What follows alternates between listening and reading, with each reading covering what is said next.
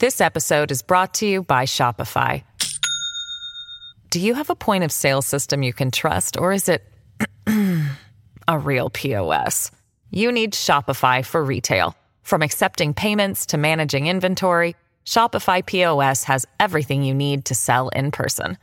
Go to shopify.com slash system, all lowercase, to take your retail business to the next level today. That's shopify.com slash system. Hello, everybody. This is Marshall Poe. I'm the editor of the New Books Network. NBN listeners like to read books and buy them. So we thought we'd tell you that right now, our friends at Princeton University Press are having a remarkable site wide sale. You can get 50% off books, including ebooks and audiobooks, with the code 50, F I F T Y, at checkout until May 31. You can save some real money on Princeton University Press books. I encourage you to go there and check it out. Welcome to the New Books Network. Hello, everyone, and welcome to the New Books Podcast. I'm Deidre Tyler, host. Today we'll be talking with author Judith L. Pearson, author of The Crusade to Heal America The Remarkable Life of Mary Lasker. How are you doing today? I'm doing great. And please just call me Judy. We had to use Judith because amazingly, when my first book came out, there was another Judy Pearson. So they said, Well, are you Judith? And I said, Yes. So that's why I'm Judith on my book covers, but just Judy to people. Great. I wonder, Judy, if you could tell us a few words about yourself and how you got started on this project. I am intrigued by people in general, um, men and women, who have behaved in an extraordinarily courageous manner when they didn't have to. It's one thing to save someone from a burning building or have to protect yourself against an intruder, but the people I love to write about are people who could have just sat back and done nothing. And Mary Lasker certainly fits that bill. Um, I now realize, because I've already started my next book, I realize that I've written an accidental trilogy all out of order, sort of like George Lucas and, and Star Wars. So the Mary Lasker, or Mary Lasker was um, made an appearance in a book that came out in 2021 called um, From Shadows to Life, which is a biography of the cancer survivorship movement. And so the, that book begins with the story of Mary. Um, and I was just, I was so intrigued by the little bit that I had learned about her that I realized she certainly deserved her own her own story. So she would actually be this book would actually be the first in the trilogy the one I just mentioned would be the last, and the one I'm currently working on would be the middle. well, that sounds exciting. You know, you started the book um, talking about New York. How was New York such a special place for Mary, and what happened during that New York period?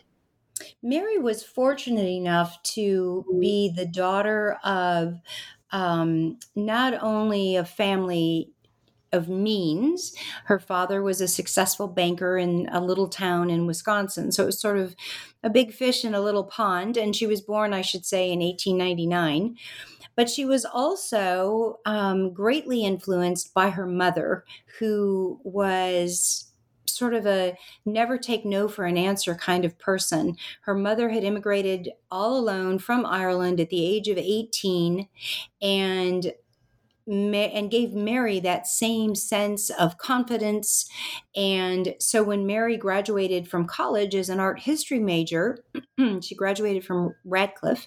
Um, she just knew that New York was the place to be because that was the art center in the United States at that time. So in 1923, when she arrived, she in fact herself says New York was the place to be, and it certainly was. It was the height of um, the roaring 20s, um, the new woman, they called women who had just received the vote and they could come and go as they chose, and skirts were shorter. It was just a fun place to be when you were in your 20s. Now, she met her husband, Paul. Tell us about that. She got a, a job her first job was at an art gallery and again fresh from college she was all excited about this job only to find out what she was supposed to be doing is dusting the paintings and moving around little objects of art and not really digging into art as she had hoped. But she was very interested not only in the old masters, but in the up and coming type of art called um, Impressionism, which, of course, today is very familiar. So she was fortunate enough to be offered a job by Paul, who was running his family's art gallery. His father had started it, and then when his father died, um, Paul took it over, and he allowed Mary a lot more latitude. In fact, Mary Lasker, at the time she was Mary Woodard, is responsible for bringing Marc Chagall, the very famous um, Russian French impressionist artist to the United States for his very first showing. And she also brought um, a Spanish painter as well. And they were very successful. And so while Mary was loving what she was doing, Paul was beginning to love Mary. And she, he asked her to marry him. And she said she would as long as he would stop drinking. He was an alcoholic, she thought, and she was not about to take that in, take that on. So he did quit drinking and she did marry him. Now, what happened during the Depression years? Well, he suffered from types of depression and mental illness at those in those years was not very well defined. Certainly those who suffered from mental illness were not very well taken care of. Um, and so most families, if they could, tried to keep their loved ones out of asylums. And so, in addition to having this penchant for drink and this underlying depression, when the Great Depression hit and people stopped buying artwork, the gallery started to falter. And instead of trying to bolster it up, which is what Mary wanted to do, Paul went back to drinking and just closed himself off. And Mary just said to herself, Well, you know, it's going to kill me along with him. I'm going to have to move on. And she did. She um, divorced him and started her own business making dress patterns uh, or having dress patterns made that were endorsed by celebrities. So people could still go to movies and escape their their horrible lives during the Depression and be inspired by the beautiful actresses. And those same actresses endorsed Mary's patterns. So she had quite a little thriving business going. Now, during the business time, her father died. Tell us what happened and how that led her to another journey. He did. Um, he had, um, he was at the bank working. Um, he was at a board of directors meeting and suffered a massive stroke. They brought him to the house, and um, there was just nothing that could be done for him. And in a few hours, he died. And Mary had already been interested in other areas of illness, mental illness, certainly, um, but heart disease. And in those days, they grouped heart attacks and strokes um, into, excuse me, heart, I beg your pardon, heart attacks and strokes were two separate diseases. Now we know they're, they're cousins. Um, 75% of American deaths were caused either by a cancer or by um, heart disease, including heart attacks and strokes. And she just refused to accept what so many people did. And that was just simply to say it was God's will. Now, in chapter two, you talk about Mary meeting Albert Lasker. Tell us about his life before they met. Albert is known as the father of modern advertising. Um, he was 20 some years older than Mary, and he began his advertising career only because his father really wanted him to. Albert wanted to be a newspaper man, and that was not a good enough job in his father's eyes. So dad said, Look, you go to Chicago, you go to work for my friends at this ad agency. If after two years you can't make a go of it. I'll let you go into newspapers. Albert hated it. He didn't mind Chicago so much. He had come from Galveston. So Chicago was a Galveston, Texas. So Chicago was a big city, but he really hated the ad business. There were no pictures, there were no slogans. Um, Albert didn't know yet what was missing. He only knew that ads consisted of just columns of text that weren't really much different than the newspaper articles themselves and or magazine articles themselves. And he would have left and gone into newspapers except he lost $500 gambling and he had to go to his boss to ask for a loan who said i'll give you the loan but you're going to have to stay until you, until you work it off. And albert decided to really apply himself. And by fate met a guy who was an artist, and the two of them together changed advertising. They started including graphics. He ultimately came up with the names Sunkist and Sunsweet and Kleenex. He um, used slogans like one of his biggest clients was Lucky Strike. So the old day ads, Lucky Strike means fine tobacco. That was Albert Lasker's idea. And he ultimately bought out his two partners and became fabulously wealthy as an ad man. He had married a woman with whom he had three children they were deeply in love, but she was very um, physically ill. She suffered from a variety of things, and uh, she too had, they guessed it was a stroke. They never really um, were able to find out what took her life, but she died. He was heartbroken. Then he married um, an actress. That turned out very poorly. And so he just declared, I'm going to find the right woman if I have to marry ten, 10 of them. And Mary was number three, and, and that was all it took. Now, you talk about um, Albert's medical issues in the 1940s. What did he suffer from? Probably some type of bipolar um, disease. He he would become very manic about things. He was he was very curious in nature. He loved learning, but then whatever he was learning at the time, that was all he could think of and all he wanted to focus on. And he had to work very hard. He was he was really Johnny Hustle when it came to um, the advertising business, and so he would go through periods of this manic activity, followed by periods of melancholy. And because he was able, um, he would go away to Tucson. He went several times, Tucson, Arizona, to some kind of a um, a retreat where there were there was no mail, there were no phones. He when he met Mary, he would be driven once a week to the closest telephone. Uh, Tucson at that time, Tucson still is not a huge city, but at that time it was really small. So he'd be driven to a telephone so he could speak with Mary. But um, she said to him, you know, I, I really think you could be helped by psychoanalysis. Now, she'd asked her first husband to follow that route. She was very intrigued by Freud and um, by the Menninger family, who had a clinic in Kansas. And so she said her first husband uh, to be psychoanalyzed. And when he came home, he said, she said, How'd it go? And he said, Fine. And she said, Are you going back? Or when are you going back? And he said, I'm not. I've been analyzed. That's it. Albert was completely different. He was fascinated by the process. And he asked the doctor as many questions as the doctor asked him. And Albert went religiously several times a week for a very long time, mostly just to sit and and talk to the doctor.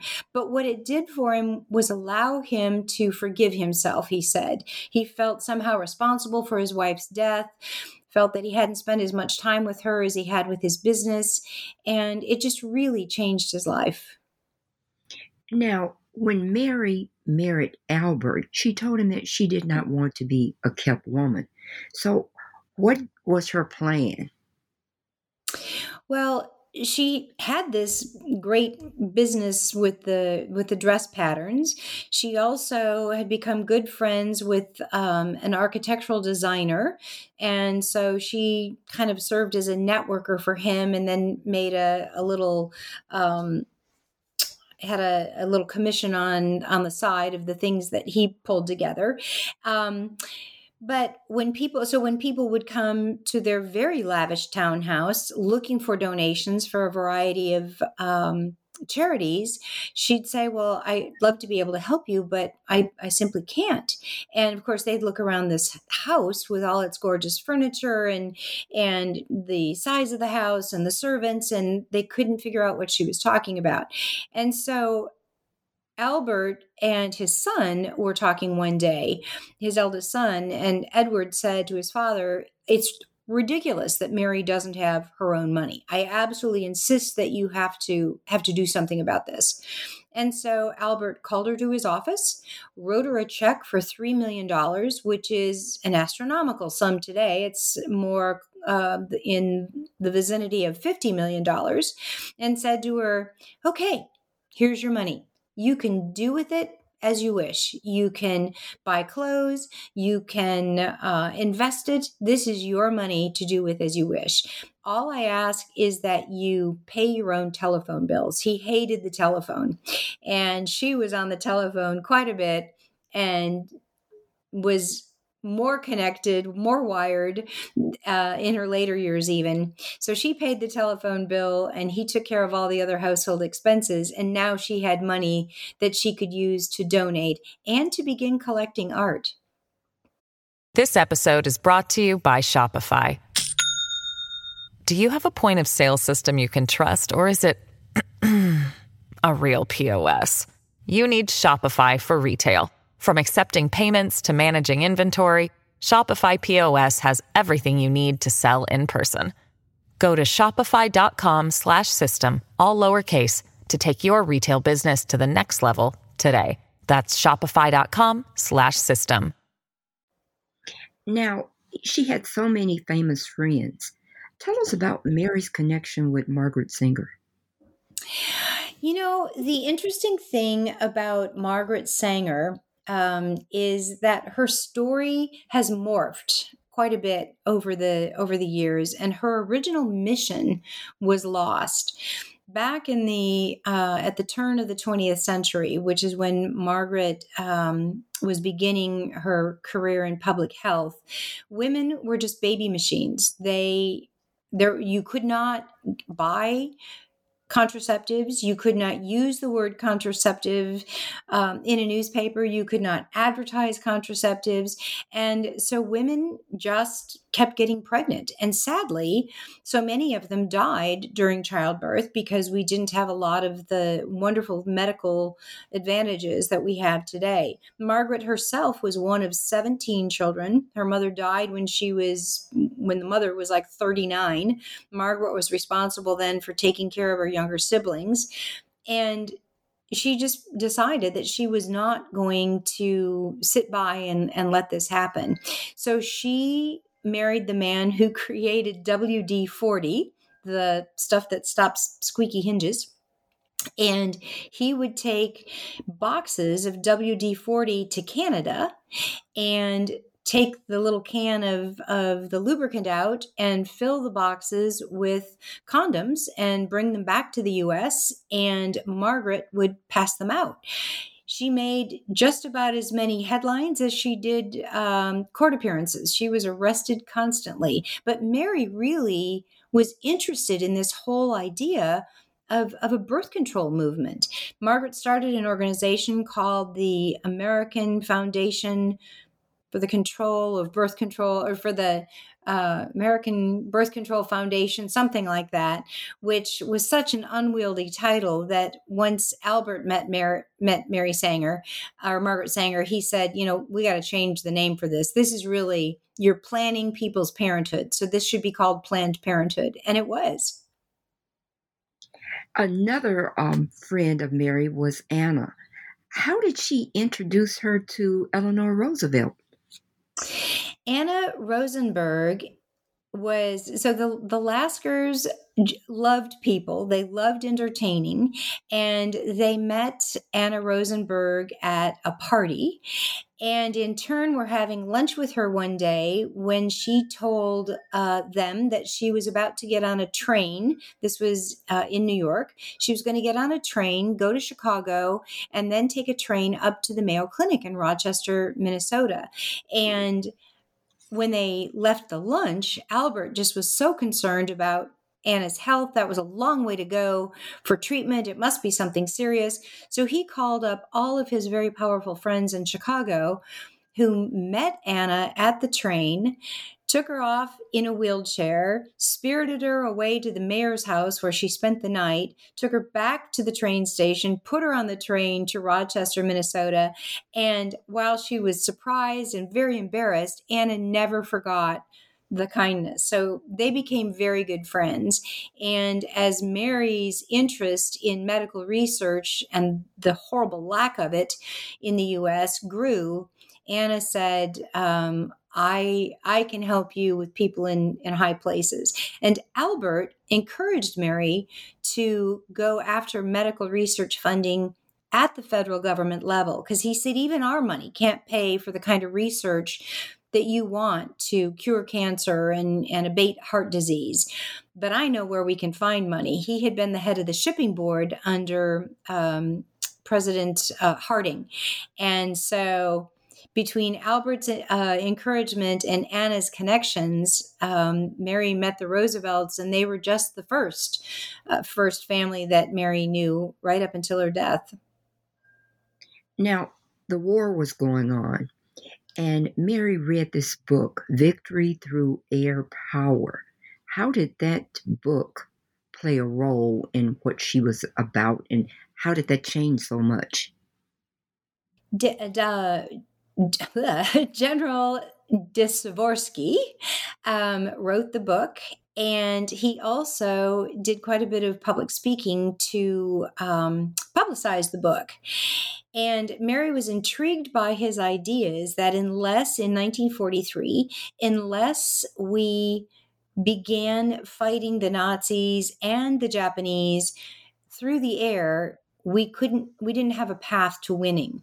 We had the air power it just wasn't being used. President roosevelt was a navy guy and to his mind the navy was the end all be all when it came to fighting. We'd had planes during world war one but nothing like were being developed on both sides during world war 2 mary got albert to read the book and Albert, in turn, insisted that the general come and visit and then said to him, what can we do? Ultimately, they wrote letters to all their powerful friends, including Walt Disney.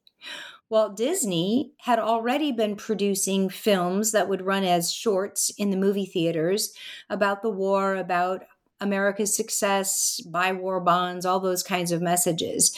So Disney produced a film called Victory Through Air Power then they had a screening for a thousand of their friends. They gave autograph copies to all of them, and the screening was held at a huge hotel ballroom in um, in New York.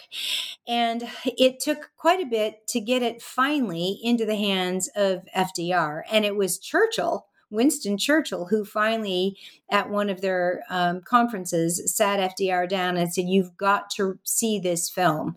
And then Church, or then FDR bought the idea of air power, which of course did indeed change the war because not only were we able to command the skies over Europe, but more importantly, um, in um, in Asia. Asia was so spread out, that was a really tough nut to crack. So, thanks really to the Laskers, World War II um, changed completely in our favor. Another group of friends, Dan and Florence Mahoney. What was that uh, connection like with Mary and Albert? Dan Mahoney was the publisher of the Miami uh, Daily News. And the Laskers went to Florida frequently in the wintertime. And in fact, Albert owned quite a chunk of land on Miami Beach, right near where the Mahoneys lived. It was it was the place to be. The house, unfortunately, now their house, unfortunately, is now gone. It's it's a big condominium building because I looked to be sure that it wasn't still there and something I could go look at. Um, but they became good friends, the Laskers and the Mahoneys, and then uh, when Florence met Mary, she just knew instantly that they would become friends as well, and they were. and they both had the same interest in health issues of the time. So, in addition to birth control, um, we've already talked about mental illness and cancer and heart disease. So, France, uh, uh, Florence was really interested in mental illness, and that was the first attempt the two of them made together to lobby Congress to create an Institute of Mental Health at the National Institutes of Health. Up until that point in time, the NIH was singular. There was just one institute. And Mary said that's ridiculous. There should be an institute for each disease. So the Mental Health Institute, after hours of lobbying um, at a time when women were not very often seen in the halls of Congress, there was money allocated for uh, an Institute of Health, of mental health. Now, um, medical research Tell us about the Albert and Mary Lasker Foundation. What was their mission and when did it start? It sort of began when they made a mm-hmm. visit to what was then the largest cancer institute in the country called the Rockefeller Institute and which is now Rockefeller University and um, the Laskers knew the man in charge and went to see him. Dr. Gregg was his name. And so they said to him, So, what exactly is being done in the way of finding a cure for cancer? And Dr. Gregg said, Nothing. And they kind of were mystified and asked, Well, why? And Dr. Gregg explained, Because there aren't any new ideas. And when they got home, the Laskers realized that it was sort of a chicken or the egg. Does the idea come first and then the research, or does the research produce the idea? And then there's more research. And Albert said, well, or Mary said, well, if there aren't any new ideas, we better get on the hustle and see that somebody comes up with some new ones. So in 1940, they began the foundation with the idea of funding what Albert called research bargains. He wanted to give a little bit of money, $1,000, to people who were working on things that could very easily change the fortune for many. And the first Lasker Awards were given out in 1942. They are still being given out 70 some years later, 70, this will be 70 second year uh 72 years later 77 years later sorry and um they now are $250,000 and many over a third of the Lasker winners have gone on to win a Nobel Prize. So they're now called the American Nobels. Now, in chapter four, you talk about um, grassroots and the Women's Field Army, the door to door campaigns. Tell us about that. Well, that's part of the American Cancer Society, which at the time was called the American Society for the Control of Cancer. Mary and Florence went to visit the headquarters, then in New York, and talked to the doctor who ran the organization and asked him the same question that they'd asked Dr. Gregg What are you doing to research for the cure for cancer? And he had the same answer nothing. They ran on a $50,000 a year budget and really it was it was a, a small group of doctors that's what they consisted of. They she asked what they used their money for and he explained that they put together pamphlets of the warning signs of cancer. And then the field army was made up of tens of thousands of women across the country who knocked on doors and handed out the pamphlet with the warning signs. And the money that they uh, were able to raise, which again was not much, simply funded the next year's pamphlets.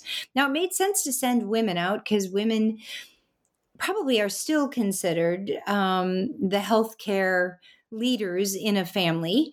Um, and so that's how it came to be called the Women's Field Army. So Mary donated $5,000. Now, mind you, that's a tenth of their entire annual budget, and said she'd be back. And the doctor said, asked if she thought maybe Albert would be on the board. And she said, I'll ask him. So as she was leaving, she said to Florence, they don't want to cure cancer, they just want to control it. And the sad fact was that at that time, one only one in four people diagnosed with cancer survived. It was it was killing at a great rate. And of course the numbers of diagnoses continued to go up every year. Albert agreed to be on the board but with some changes. So the first thing he did as he had done for planned parenthood he changed the name to the American Cancer Society. Then he suggested that they not only that he join the board, but some other lay people, people who weren't doctors, who had skills that could be used to publicize the American Cancer Society's work and to increase their donations. And so they sort of staged a coup and enlarged the board by five including friends from advertising and other areas um, that weren't medicine that would be able to help them, all very well heeled friends of the Laskers it was an enormous success because their very first year of being at the helm, they raised over $4 million, which was just an astronomical amount of money. The next year, Albert said, okay, here's how we're going to run this campaign this year. And the doctors started to argue. And he said, well, if you don't want to do it my way, there's the door. And some of them left, some of them remained. They increased the fundraising yet again. And one of their successful ways of doing that was by using the very successful radio program Fibber McGee and Molly. Cancer had never been said, the word cancer had never been said on the radio. And at the end of one of their broadcasts, Fibber McGee and Molly did a short discussion about one of their friends who might possibly have cancer. Turns out he didn't, but they talked about it. And you know, the end was a was a call for money. If you hear this and you're so inclined, send a dollar, send 50 cents, send whatever, whatever you can. It was the height of World War II. They got mm. money from ships in the Pacific Now, Albert had um, medical scare and he was hospitalized for seven months. What did Mary do? She was very worried. You're talking about his first cancer diagnosis? Yes. Yeah. She was extremely worried about him. She was beginning to learn about cancer. As a cancer survivor myself, I can tell you, you you don't even know what you don't know until you get cancer or someone you love gets cancer and then all of a sudden you go to cancer university. There was a lot less um, accessible at that time but mary by this time already had friends at the national institutes of health at other major hospitals around the country and um, she was terrified for him. And it was it's always been called an abdominal cancer um, or an intestinal cancer. I suspect it was probably colon because he smoked. He, um, you know, probably ate a lot of rich meat. Uh, they entertained a lot, so they probably didn't exercise much. So it was most probably colon cancer. And um, once it was gone, they hoped it was going to be gone forever. Now, um, I thought this was interesting. The cherry trees how important were those cherry trees?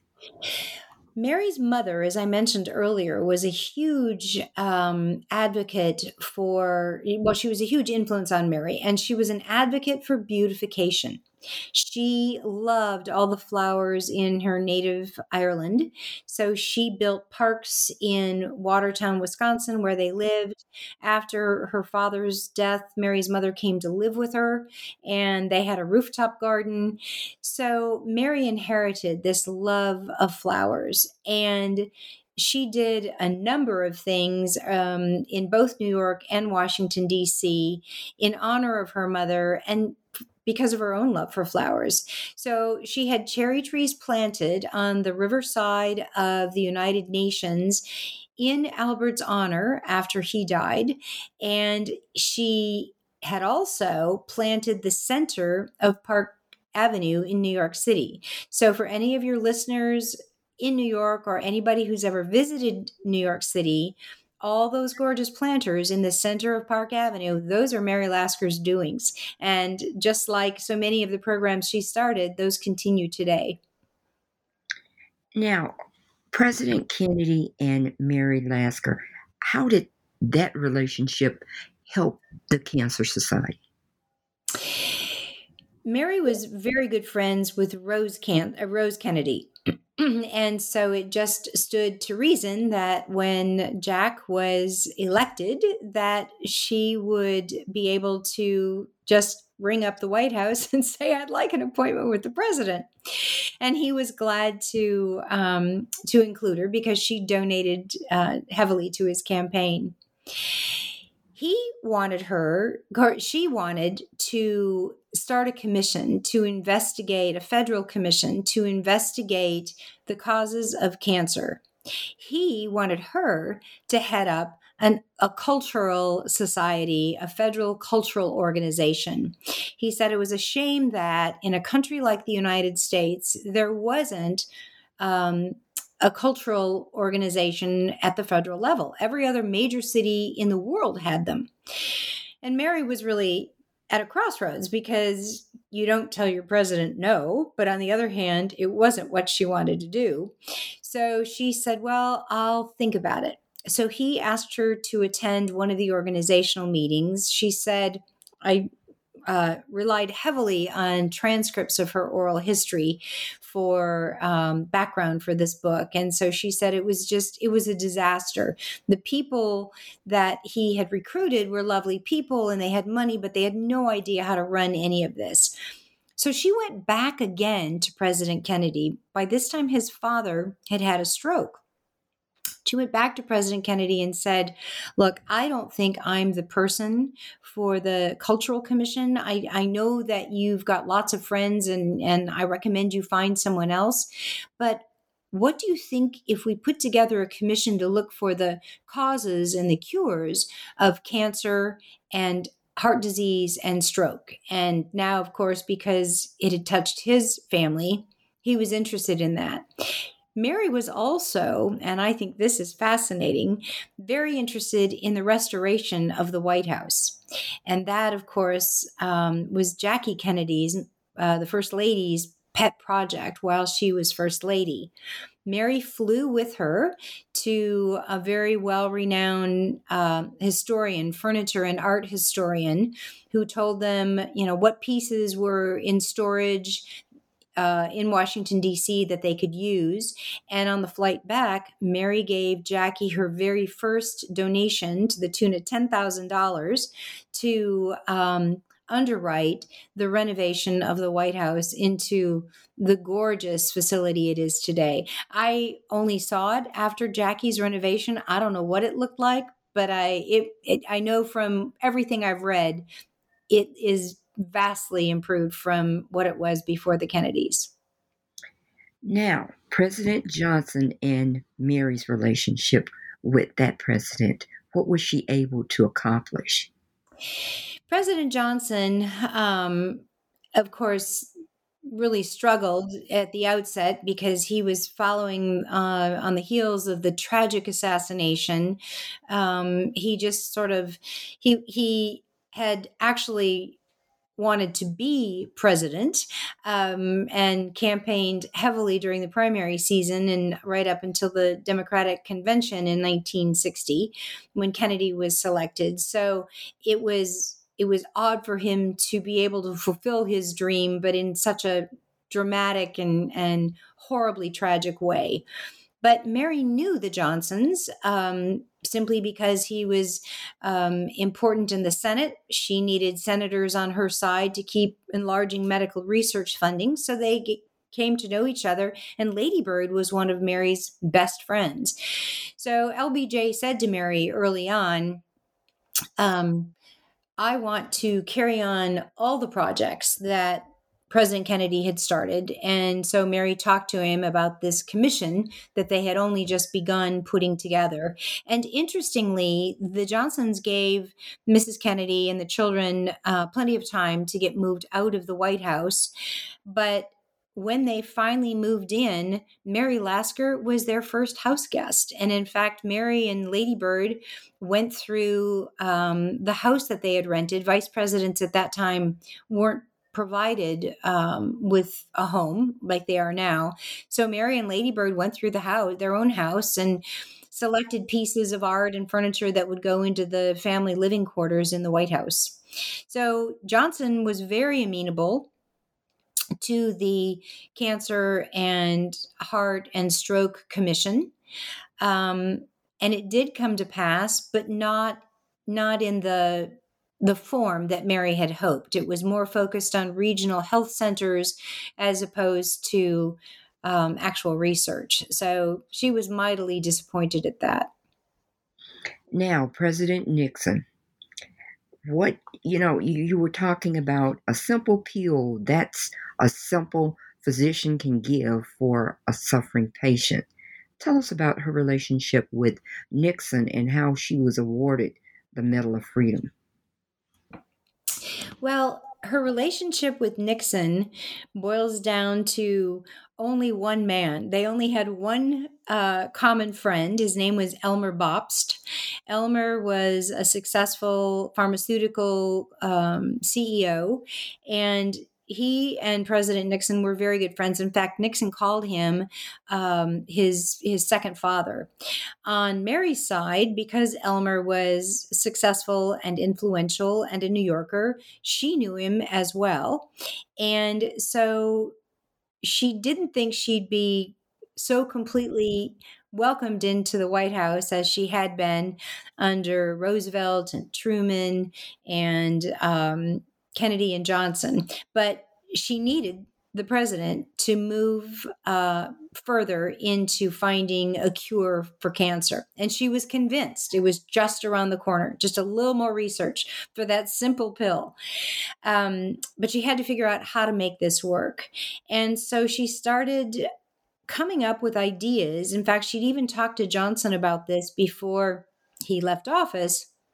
Since we were investigating outer space, why not investigate inner space, that being the human body? Why not create a NASA like organization, which is completely independent of any other body within the government? It's a standalone. Why not create an organization like that, completely separate from NIH, to investigate cancer?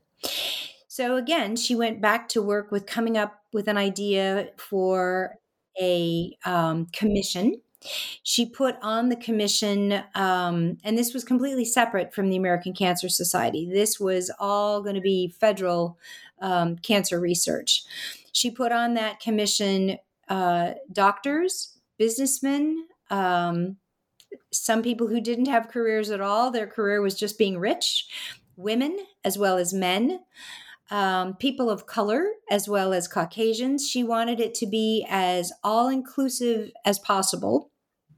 And they came up with um, a plan that they presented to the president of a way that we could really get serious about finding a cure to for cancer and managing heart disease. But by this time, Albert Lasker had died of a return of his cancer. So for Mary, it was really all about about cancer. The heart disease spoke to her because both actually her mother also died of heart disease, but for Mary it was all about cancer.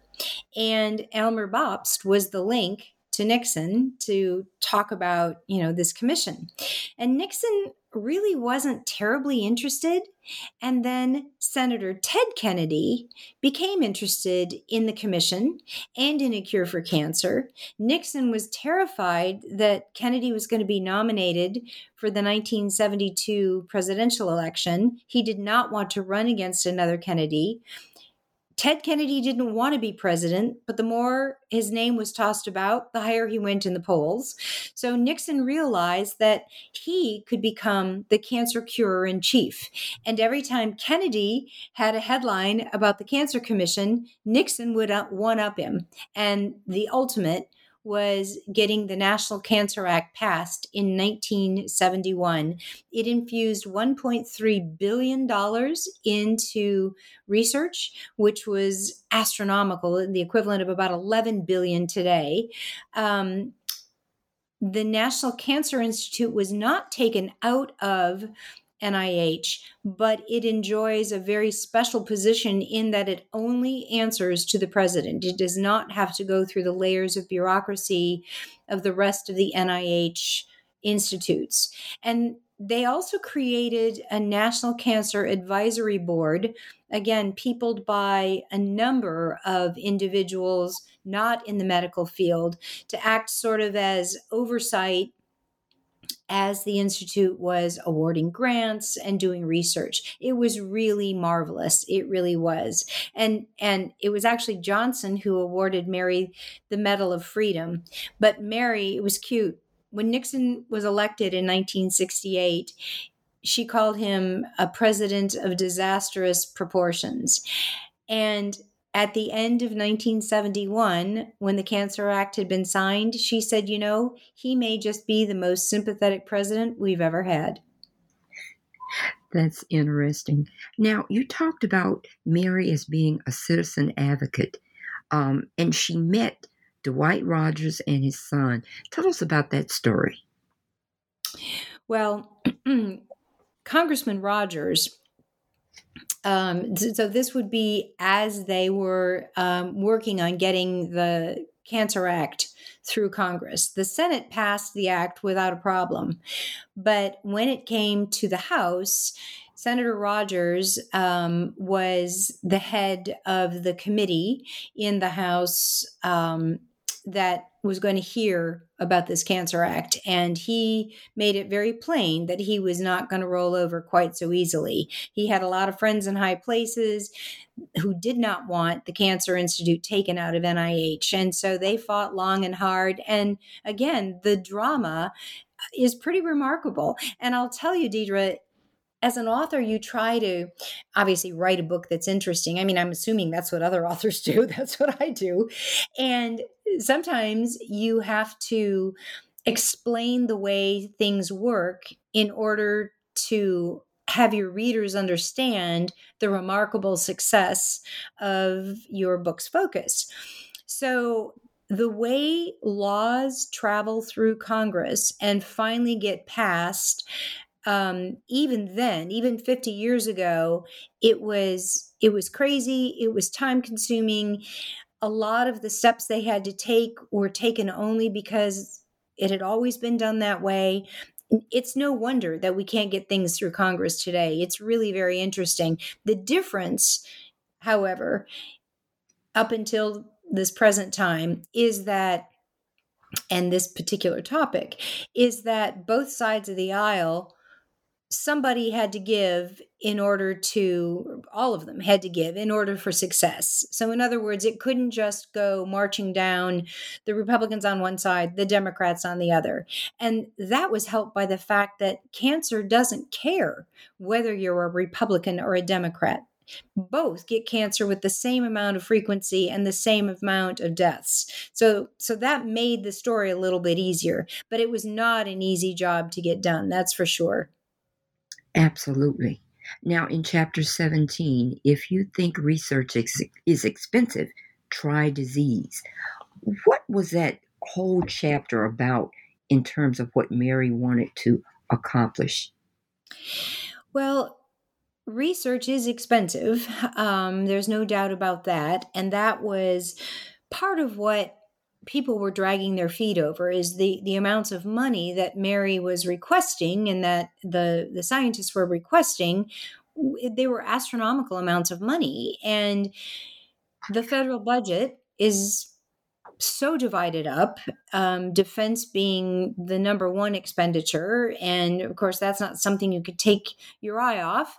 But at the same time mary's point was um, and she had learned this from albert people who get sick become a drain on that same society, which is paying taxes to keep the federal budget funded.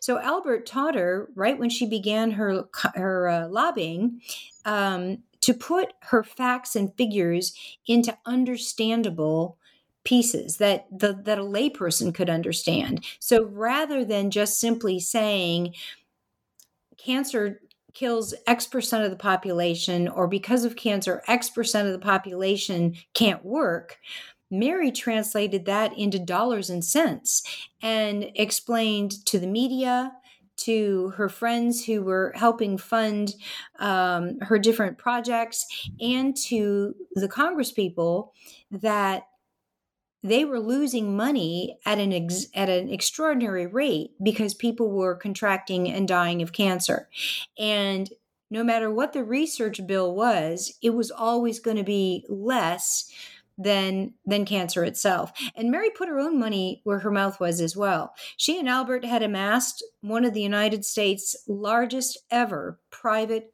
art collections. And in the 1970s, late 70s, and early 60s, a new substance called interferon was being experimented with in the realm of cancer. It is a, a substance in blood that's very hard to procure because you have to run the blood through a centrifuge a number of times, and I'm simplifying this, mostly because I don't understand it. You can only use human blood, you can't substitute animal blood for it. And it was only being researched in Finland. Mary sold a collection of Fujitas. Um, Rene Fujita was a French Japanese impressionist. She raised $2 million to send um, two people to Finland to buy as much interferon that they could find, bring it back, and then that was divided between um, the National Institutes of Health and the American Cancer Society to see if it indeed could move the needle on cancer. And it was found to be effective in a few cancers. It wasn't the magic pill Mary had hoped for, and it also had some um, had some uses in the AIDS epidemic, which was um, building at the same time. On February 24, 21st, 1994, um, Mary passed away. But you said she was ahead of her time. And what is the message you would like to leave the reader with in knowing so much about Mary and her advancement of cancer? As I said at the outset, I'm intrigued by people who do things not because they have to, but because they see that they can possibly change something in someone's life in a small or a large way. Mary could have very easily just done fashion shows and lunches and collected art and jewelry, but that that wasn't what her calling was. So, I think one of the very first things I want readers to think about when they get to the last page is that that sort of is incumbent upon all of us to to make whatever large or small change we can in the world around us. Because here's what happens. It it grows. It amortizes as time goes by. So whatever was worked on with the money from the national cancer act that was allocated in 1971 all of a sudden that money started saving people. And those people went on to do great things. And the things they did went on to do great things. And i think that when you realize that you know you're you might just be one little flower in a garden but your seeds can produce a lot of flowers. So that's one of the first things i want people to read and understand. And secondly i think it's important to know that um, that there's good in everyone. It doesn't matter where you come from, how much you have or don't have, whether you're famous or not, we're humans. We're all exposed to the same risks. We all have the potential for the same illnesses, the same sadnesses, the same, we're all going to die. And so, reading about someone who was so privileged, who just simply took it upon herself to do what she did, I think that's a really important thing. And then lastly, I love researching at the National Archives. And the Washington, D.C. building on Constitution Avenue above the front door is uh, etched into the stone the words, Past is prologue, meaning that our past, whether it's 20 years ago or two minutes ago, is just the beginning of what's going to happen in the future. It's just the prologue to the future. And learning about the past, this is obviously not my own saying, but learning about the past. Learning about bad things in the past will help us prevent from doing them in the future. Learning about good things in the past hopefully will also guide the future. Well, I've taken up enough of your time. Can you tell us the name of the book that you're working on next? Yes, ma'am. So the new book is the working title is Radical Sisters. It is the story of Shirley Temple Black, Rose Kushner, and Evelyn Lauder, who was Estee Lauder's daughter in law, and how they contributed completely without knowing it to the women's health revolution of the 70s, 80s, and 90s. Well, we'll be, look, we'll be looking forward to that book. And October of October of 2025, and um, and I hope that um, if listeners read Crusade to Life, or excuse me, Crusade to Heal America, that um, they'll drop me a note at judithlpearson.com. I'd love to hear from them. Thank you again for being on the podcast, and we look forward to all of the books that you will be producing in the future. Thanks, Deidre.